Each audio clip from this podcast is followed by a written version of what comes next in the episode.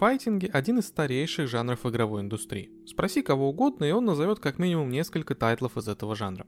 Файтинги играли еще в залах с аркадными автоматами, затем на олдовых консолях типа Sega и Dendy и продолжают играть до сих пор. Казалось бы, чем может цеплять современных геймеров уже давно избитый жанр?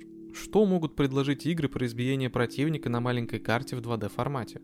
Почему файтинги не скатились к конвейеру, как это случилось, например, с большинством спортивных симуляторов?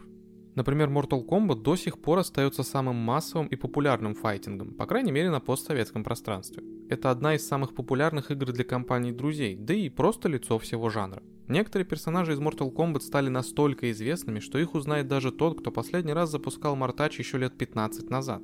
Кстати, совсем скоро релиз очередной 12 игры, которая в итоге получила номер один и стала перезапуском всей серии. Давайте окунемся в историю жанра файтинга в целом и в историю серии Mortal Kombat в частности, чтобы понять, кто и почему до сих пор уважает и любит такие игры. История файтингов начинается в зале аркадных автоматов в 1976 году.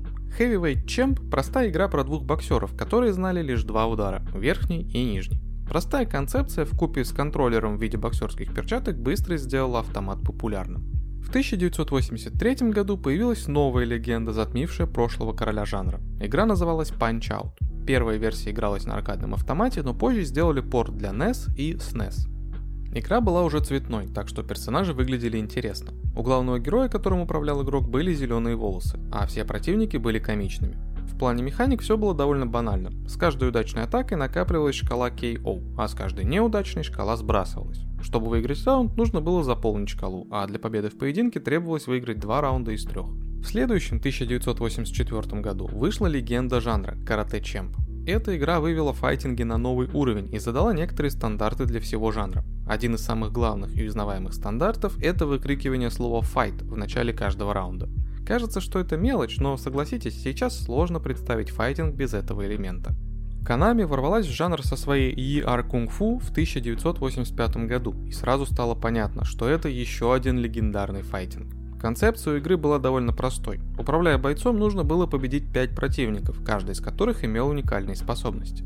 После прохождения главный герой бьет в гонг и все повторяется, но на более высокой сложности. Игра была хардкорной, но разошлась огромными тиражами. И Аркунг Фу стала коммерческим хитом для Konami и быстро приобрела статус лучшего файтинга 80-х. Игру портировали на разные платформы огромное количество раз, в том числе на Game Boy Advance и Xbox 360. И это все круто, но до сих пор файтинги по сути не были представлены на ПК. В 80-х эта платформа не была сильно популярна у геймеров и только собирала свою аудиторию. Проводником ПК геймеров в мир файтингов стала игра The Way of the Exploding Fist 1985 года.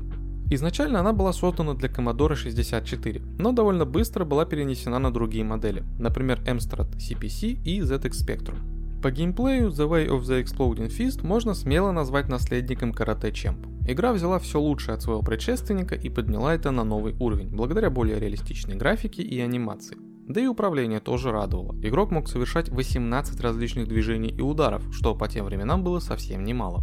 Ну и последняя игра 85 года, внесшая большой вклад в развитие жанра, Galactic Warriors. Из инноваций тут стоит отметить индивидуальные приемы для каждого персонажа, возможность нанесения нескольких ударов в воздухе, блок в воздухе, повреждения при блоке и полноценную полоску здоровья.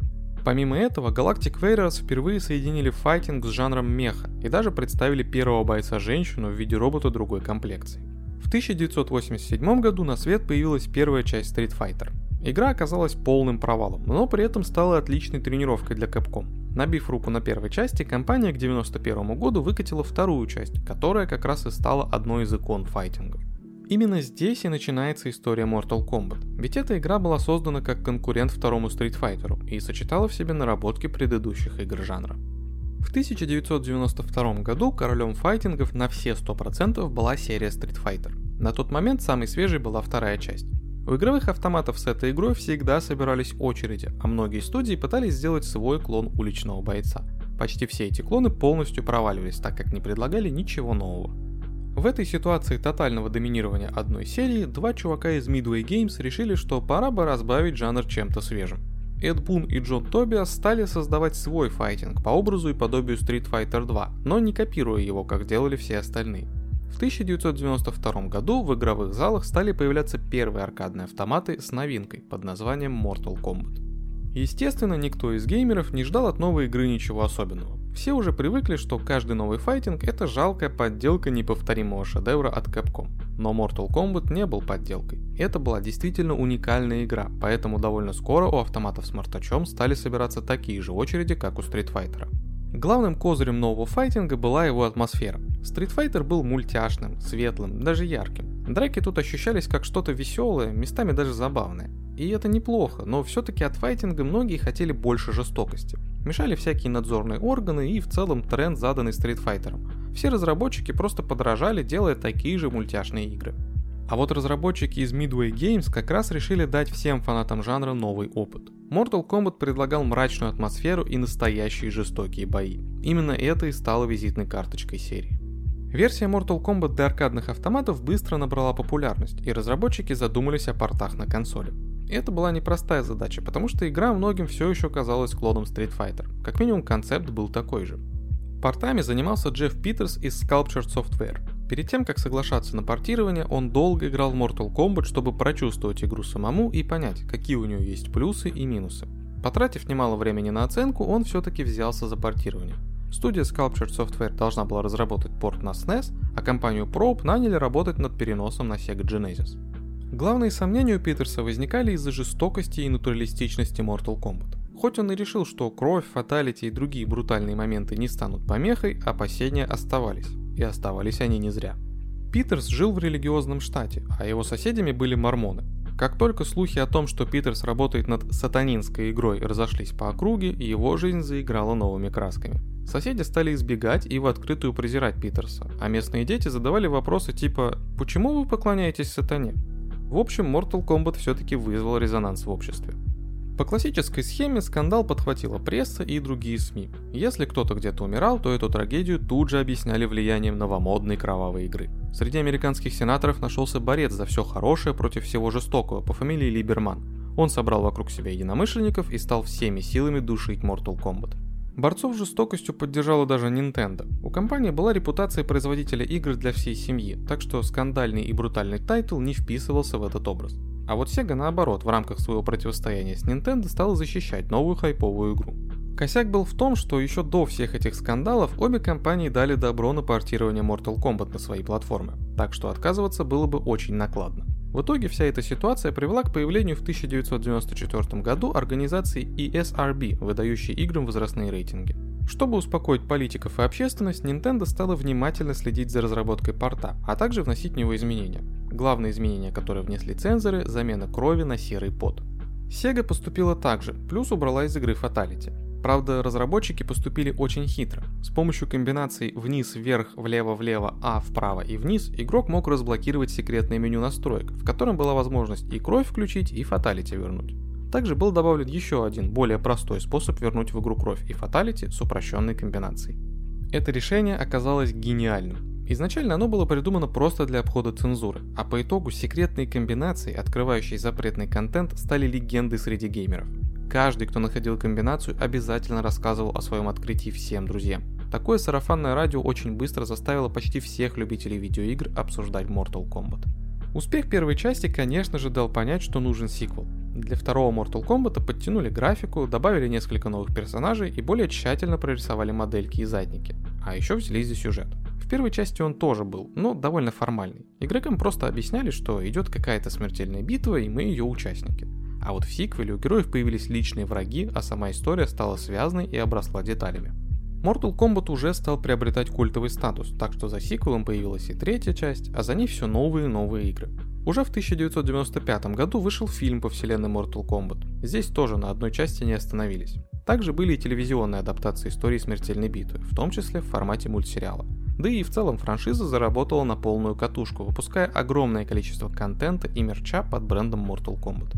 Если вам интересно узнать об этих фильмах, мультиках, комиксах и других сторонах смертельной битвы побольше, то подписывайтесь на наш Бусти. Там для всех платных подписчиков мы выкладываем дополнительные материалы к каждому выпуску подкаста. Переходите по ссылке в описании, подписывайтесь и получайте еще больше интересного контента. В том, что Mortal Kombat стал лицом жанра файтинг, никто сомневаться не будет. Есть еще несколько популярных и культовых тайтлов, но Mortal Kombat как будто все равно более народный. И конечно же, будучи такой популярной, эта франшиза сильно повлияла на жанр файтингов и всю игровую индустрию в целом. Что же принесла нам смертельная битва и какой след оставила в истории? Первый важный момент уже упоминался чуть раньше. Это брутальность и атмосфера взрослой серьезной битвы. До Мартача все файтинги были детскими, мультяшными, комичными и, можно сказать, несерьезными. Разработчики и издатели с одной стороны думали, что играть будут только маленькие дети, которым нельзя показывать жестокость, а с другой стороны боялись нарушить нормы и законы, добавив в игру излишние подробности.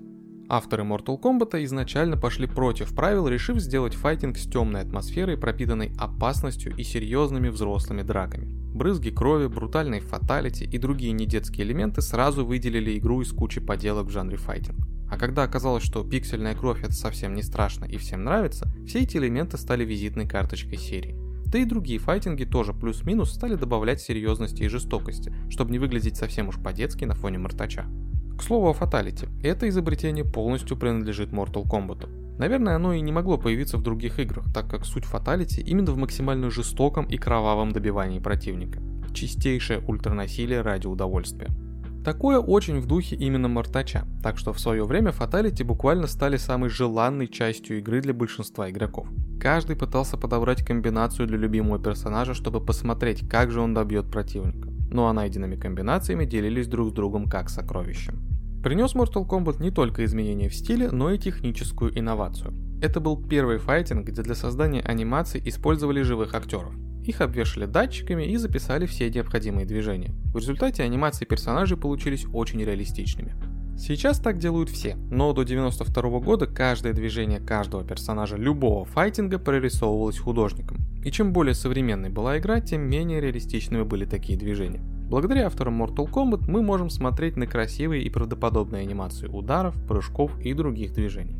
Комбо и суперудары тоже стали инновацией, добавленной в Mortal Kombat. Тут, конечно, можно поспорить и найти что-то похожее в других файтингах, но все же Mortal Kombat что раньше, что сейчас славится большим количеством разных комбо-атак, выполнить которые не так-то просто. Но зато если получается нажать все как надо, персонаж очень красиво и кинематографично выбивает зубы и ломает кости оппонента. И наконец, одна из главных заслуг Mortal Kombat перед жанром – проработанный сюжет.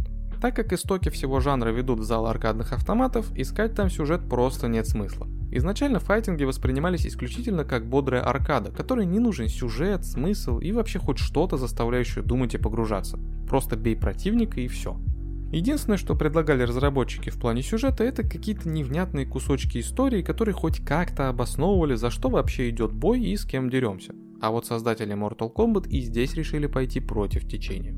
Сюжет в игру добавляли постепенно. Поначалу авторы все же не стали резко уходить от канонов жанра и не грузили игрока историями, но и не оставляли драки просто драками. У каждого персонажа была своя история и свой характер, выражающийся в том числе через стиль боя. Общий сюжет у игр тоже был, довольно простой, но все-таки был. Он объяснял, кто, с кем и за что сражается. Чем дальше, тем больше разработчики Mortal Kombat понимали, что файтинг должен быть не только про бои, но и про историю. Сражаться просто так быстро надоест, а вот если придать этим боям какой-то смысл, тогда другое дело. Поэтому с каждой новой игрой лора и сюжета становилось все больше. Чуваки пробовали даже делать кроссоверы, например, с DC. Выпущенная в 2008 году Mortal Kombat vs DC Universe была одним из первых файтингов, в котором присутствовала полноценная четырехчасовая сюжетная кампания. Один из создателей оригинального Mortal Kombat, Эд Бун, комментировал эту игру так. Мы действительно пытались сломать привычные устои в файтингах, которые обычно все ожидают. Также для нас было непривычным и неожиданным смешение вселенных Mortal Kombat и DC, поэтому мы подумали, что просто проведем эксперимент. Да, эксперимент в итоге оказался не очень удачным по разным техническим причинам, но дал авторам понять, что игра без сюжета надоедает людям куда быстрее, чем игра, дающая погружение в историю. Постепенно улучшая сюжетную составляющую, авторы Mortal Kombat сделали ее одной из фишек игры. Многие, как ни странно, ждут очередную часть Мартача не только для того, чтобы пофайтиться с другом, но и для того, чтобы пройти сюжетную кампанию с красивыми кинематографичными кат-сценами. Вот еще один комментарий Эда Буна про сюжетную составляющую Mortal Kombat. Файтинги по факту требуют определенного скилла, практики и прочего, на что многие случайные игроки просто не хотят тратить время, а тем более быть достаточно хорошими, чтобы играть против онлайн противников. Поэтому основное внимание было сосредоточено на том, чтобы сделать хороший однопользовательский режим. Я думаю, что около 50% привлекательности игры это автономный однопользовательский режим. Вообще-то Mortal Kombat это не единственный файтинг с хорошо проработанным сюжетом. Отличную работу с историей проделывали и авторы серии Taken. Кто-то даже скажет, что там сюжет лучше.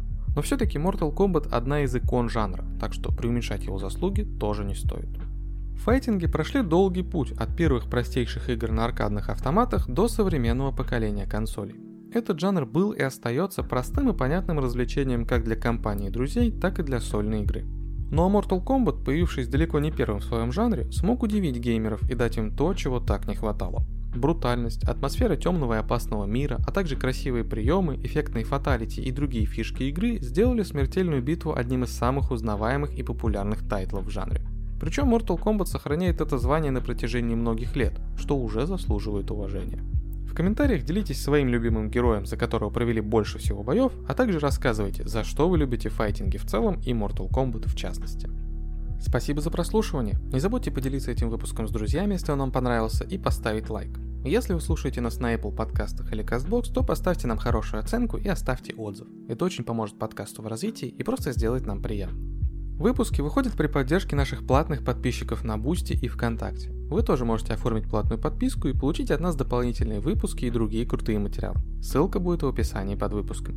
Также у нас есть канал на YouTube, где выпуски выходят в видеоформате. А еще заглядывайте в нашу группу ВКонтакте и канал в Телеграме. Там мы выкладываем разные дополнительные материалы к выпускам, делимся новостями и другим годным контентом. Все ссылки будут в описании. Это очень помогает нам в развитии и придает сил. Всем пока!